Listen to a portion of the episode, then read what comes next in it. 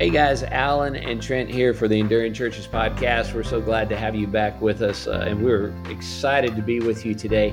Trent, I don't know about you, I have a drawer in my house that kind of collects everything, and it's got stuff in there that I don't even know what is anymore. You know, and I so, you know, I kind of have that this catch-all drawer, and it's it's the drawer of unused items and we all have them, right? You've got you've got a drawer like that in your house, and everyone who's listening to today's they're thinking about the drawer in their house that has all these unused items in it.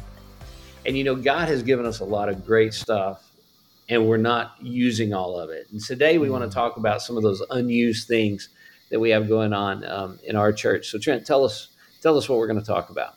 Yeah, absolutely, Alan. Uh, that, by the way, that drawer is where batteries go to die. Uh, anyway, so that's a whole nother deal. But w- today we're going to talk about um, some spiritual disciplines, and I know that those words are are not very exciting to some people, but I think that we are missing out.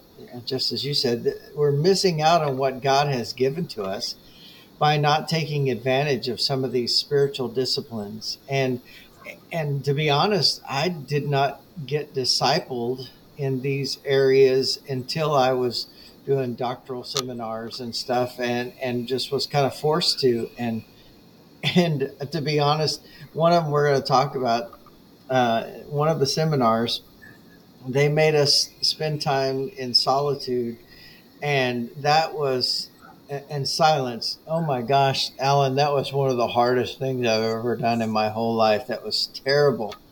But i've grown to appreciate that and it has brought me some some times of, of deep, you know, just hearing from God. So so we want to talk about some of those things today.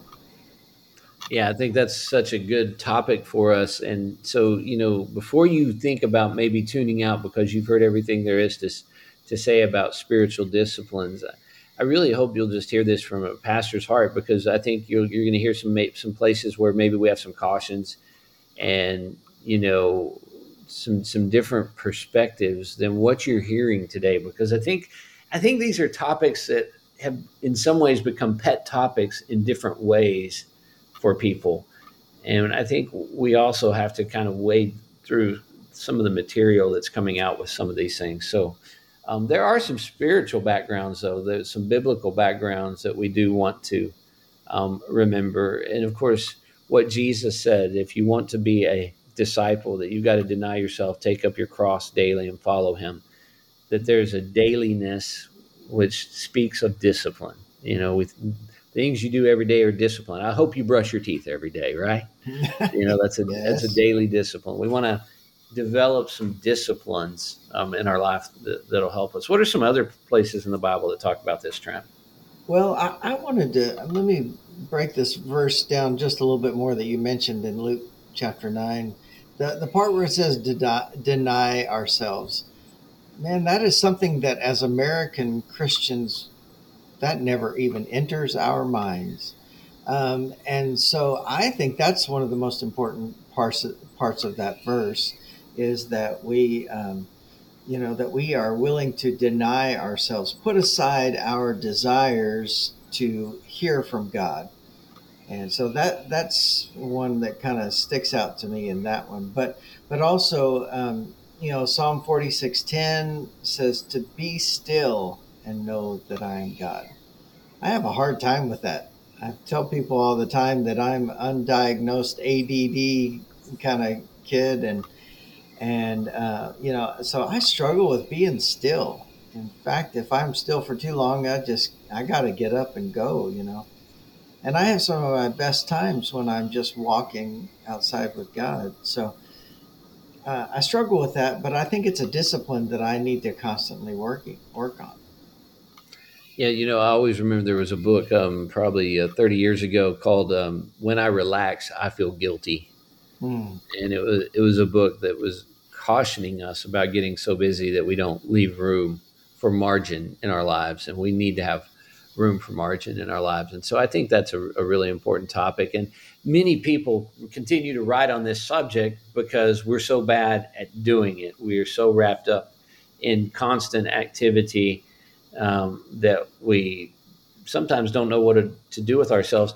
And the crazy thing is, is that a lot of times we spend our spend so much time doing activities that are, are fruitless or or empty, and we miss the most important things that we ought to be doing, um, do being busy doing other things. So we want to try to help cure some of those things in our lives.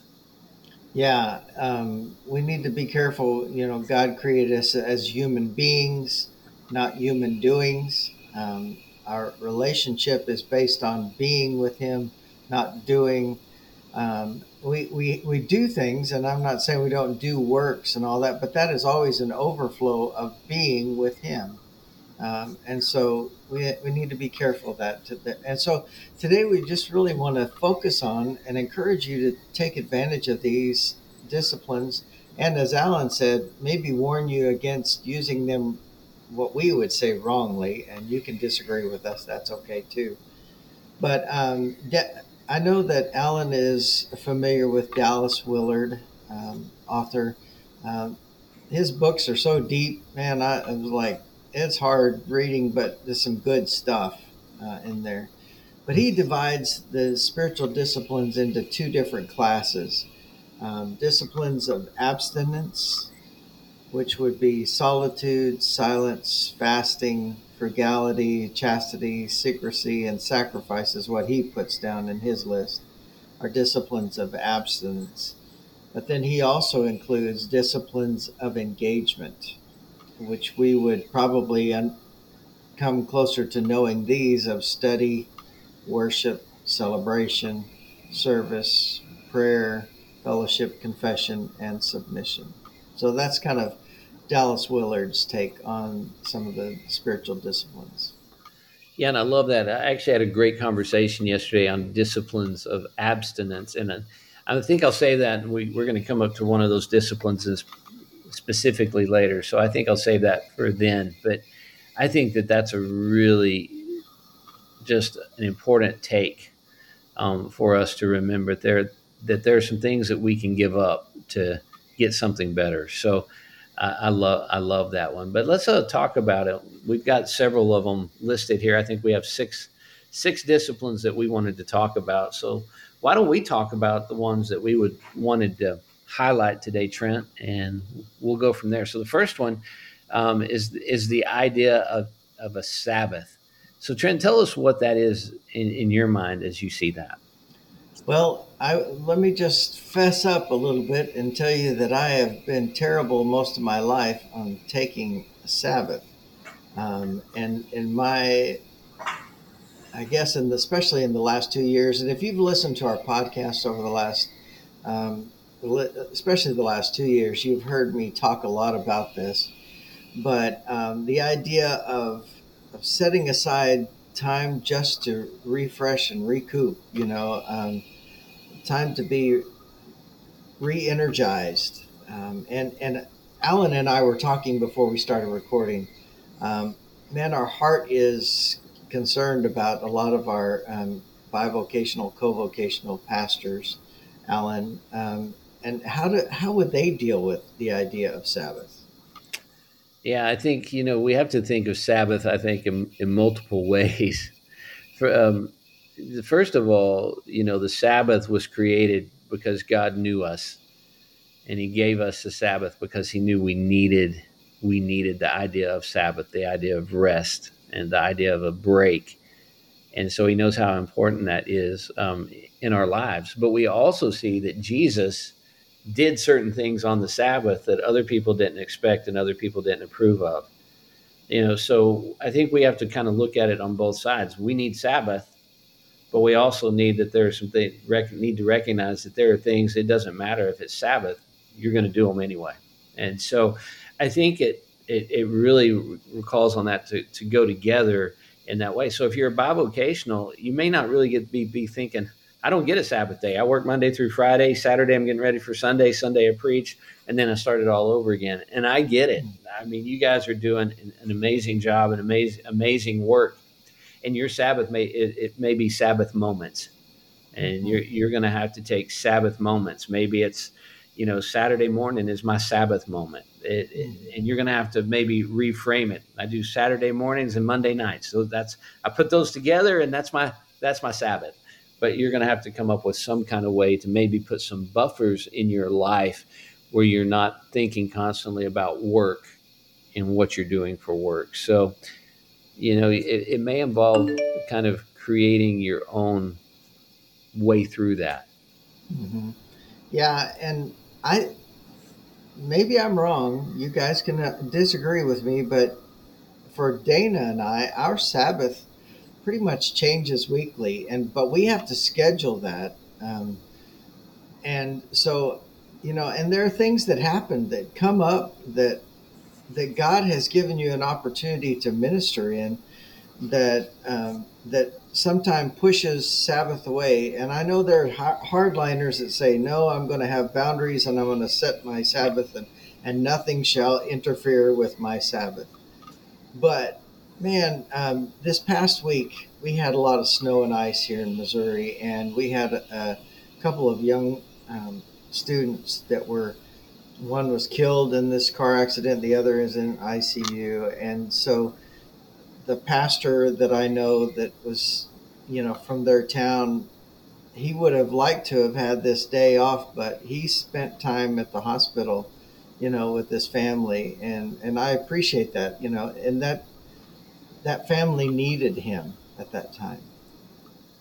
Yeah, I think Trent. One of the cautions that I would just say is don't get so obsessed with the idea of my Sabbath time.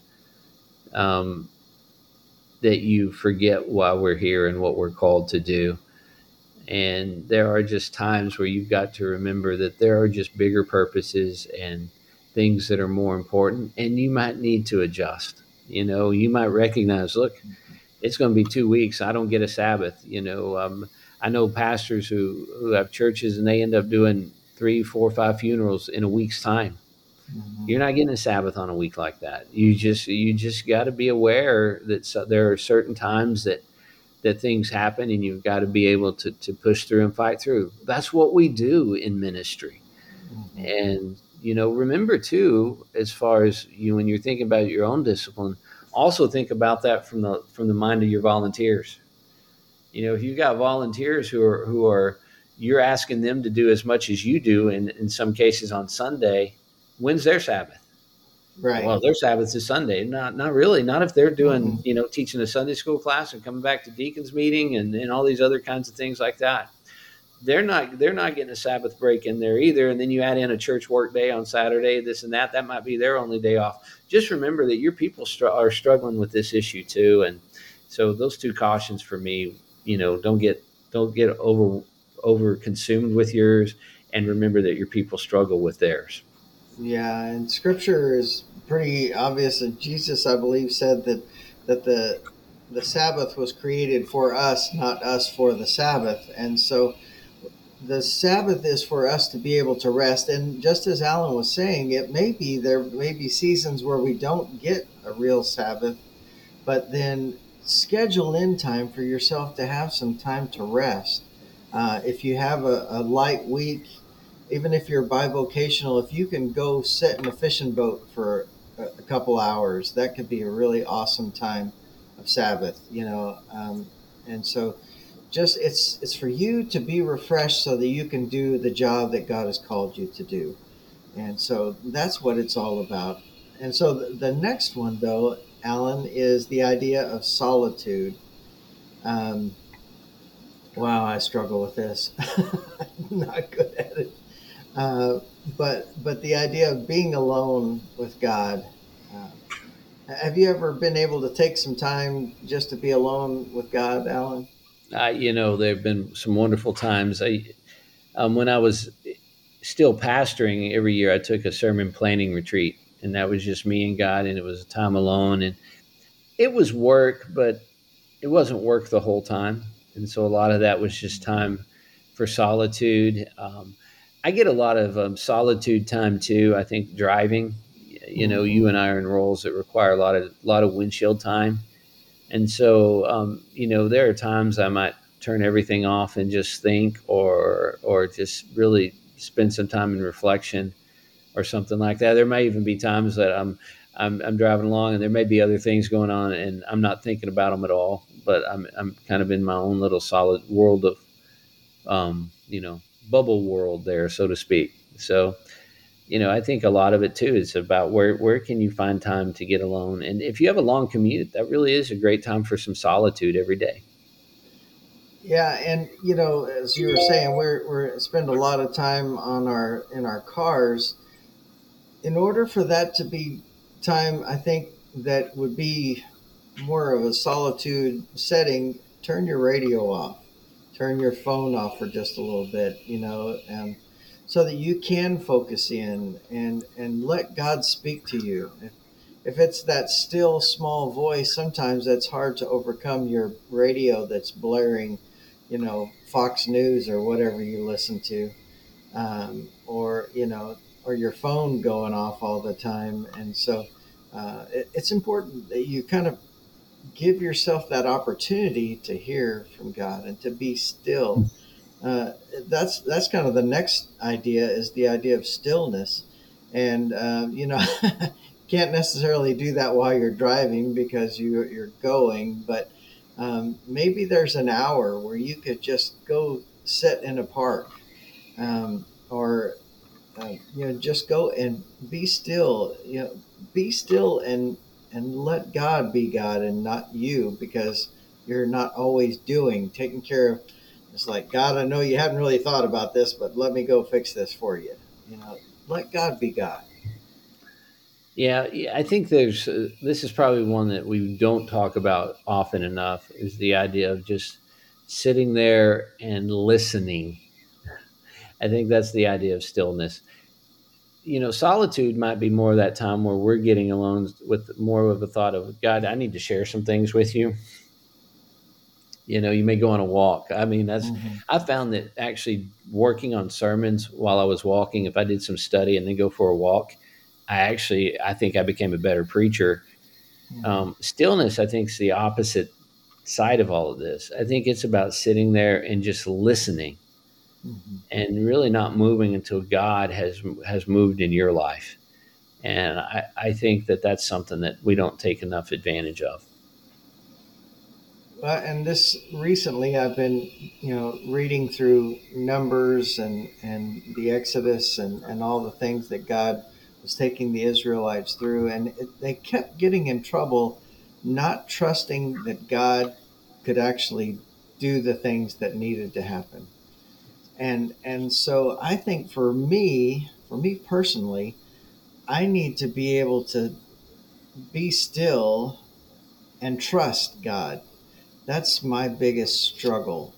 Um, I'd like to say, oh, I'm a person of great faith, and there are times when I think I am, but on a daily basis, I there are times I just need to be reminded God really is in charge and in control and able to do abundantly more than I can even ask or imagine. And so that takes for me, being that ADD kid, I need to be able to be still sometimes.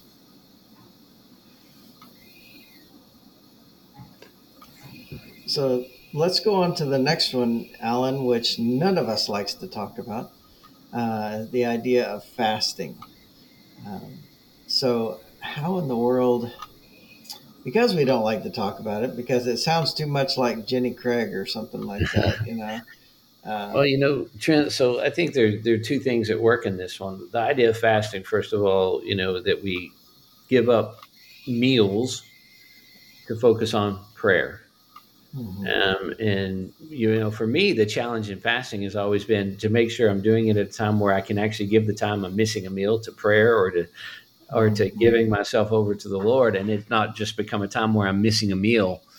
Um, because what what's supposed to do is the hunger pains are supposed to drive you to remember that more important than food even is our relationship with Christ, and so that's kind of the idea behind the fast, right? Mm-hmm. But I also think that there's something to be said for what Dallas Willard calls the dis- disciplines of abstinence.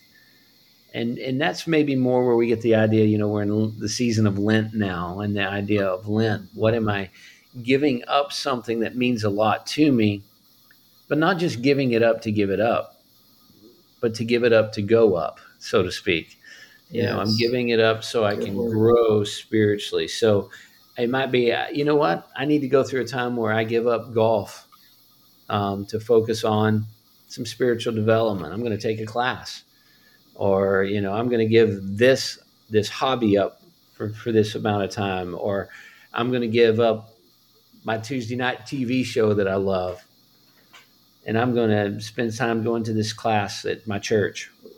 You know, things things like that. This uh, this idea of I'm giving up something that I enjoy to do something that's even more beneficial. Mm. I love that you said that giving up to go up. That is so good. Um, y'all should write that down if you're listening to this. But um, it, it, it, really is, it, it can be a focusing time, just as all these other things we've been talking about Sabbath, solitude, stillness. Fasting can be a time that focuses your attention. Um, we are so scattered anymore that we need to be focused, and maybe those hunger pains remind us of the song that says, As the deer pants for the water, so my soul longs after you, Lord. Um, you know, I, I, need to be longing for something. I need to be forced to deny myself to follow Jesus. And, and so this is part of it. Yeah, so the next one, Trent, has to do with the idea of prayer. And we're not talking about when you come into your service and you have, you know, calling Deacon Jones to come do the prayer um, before the offering, and that you have six different prayers during your worship service. We're talking about really hey, where your people corporately come together and they're just praying. Um, we're talking about extended times of prayers. Jim Cymbala, you know, has, has written a lot about that, and, um, and you know, fresh wind, fresh fire type type stuff. But this idea that prayer is essential to the body of Christ. It's something that so many churches aren't taking advantage of, and yet the ones that are doing it have this just sense of purpose and passion that I think is refreshing. Oh yeah, I agree. And what's so exciting to me, Alan, is as just I was telling you before we started recording today, is that I'm seeing that prayer meetings, prayer extended times of prayer are gaining popularity and more and more people are coming and being involved. Sadly, it used to be that, you know, I would joke, hey, if you want to if you want to kill a ministry, call it a prayer meeting and nobody will show up. But yay, praise God, it's changing and people are, are getting involved in prayer and praying for God to move. Now, what was that old saying that, that prayer changes things because it changes me? Mm-hmm. And that's that's a powerful tool um, when you've experienced that God God at work in your life and that He is actually changing us from the inside out. Um, that's that's really powerful because I know I can talk about how everyone else needs to change, but it really does take an act of God to change me. So. Um, so true. And so this is something that, you know, find that church in your area and reach out to us if you don't know one. We can give you the names of some and, and invite that pastor to lunch. Talk to them about their prayer ministry. Um, you know, and they'll tell you, well, don't do it exactly like us, but this is what we do. Mm-hmm. You know, and that's how those conversations often go. So, similar to prayer, Trent, is this idea of worship. Now, I can hear a lot of guys going, Well, we worship every week. What are you talking about? How could that be something that we're not doing? So, what, what do you mean by that? yeah. And I, man, please forgive me. I don't want to be judgmental and harsh on this, but but guys, there's a whole lot of times that are called worship in our bulletins and you know and whatever we put out, but it's rarely worshipful. Um, and so I would say that this is, you know, God, along with my prayer time, I just want to worship you. I just want to give praise and thanks of how amazing you are. And I think that starts individually before it goes and moves corporately. Yeah, no doubt about that one. I think, um, you know, we were talking before we recorded about the entertainment value.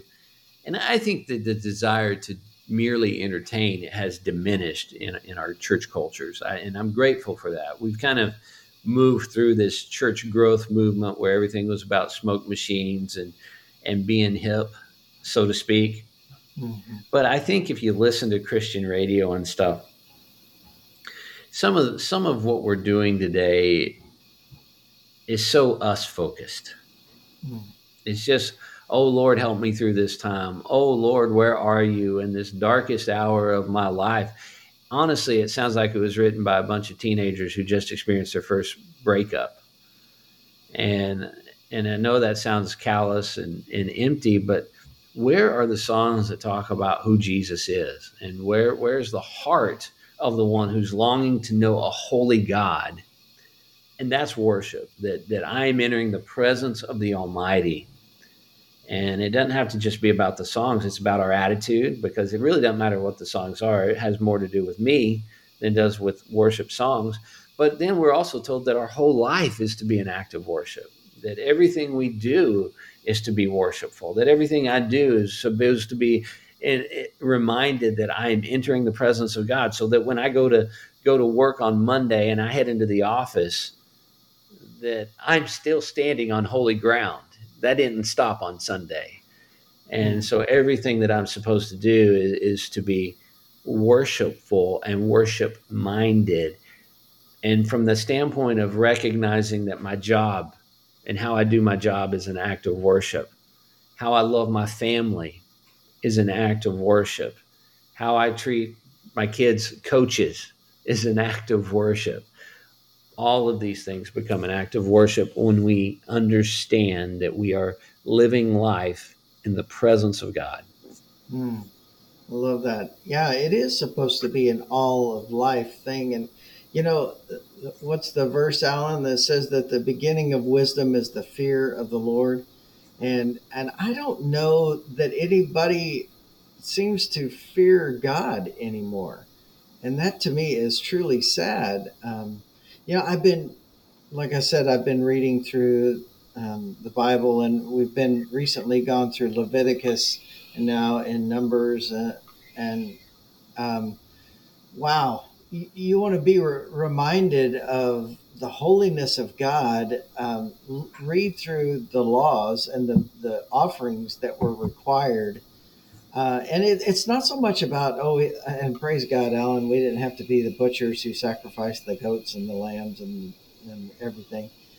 Um, but it's, it's God has prescribed a way to come to Him and I think that even though Jesus has made it to where we don't have to offer those sacrifices, there is still a, a way that God wants us to come to Him.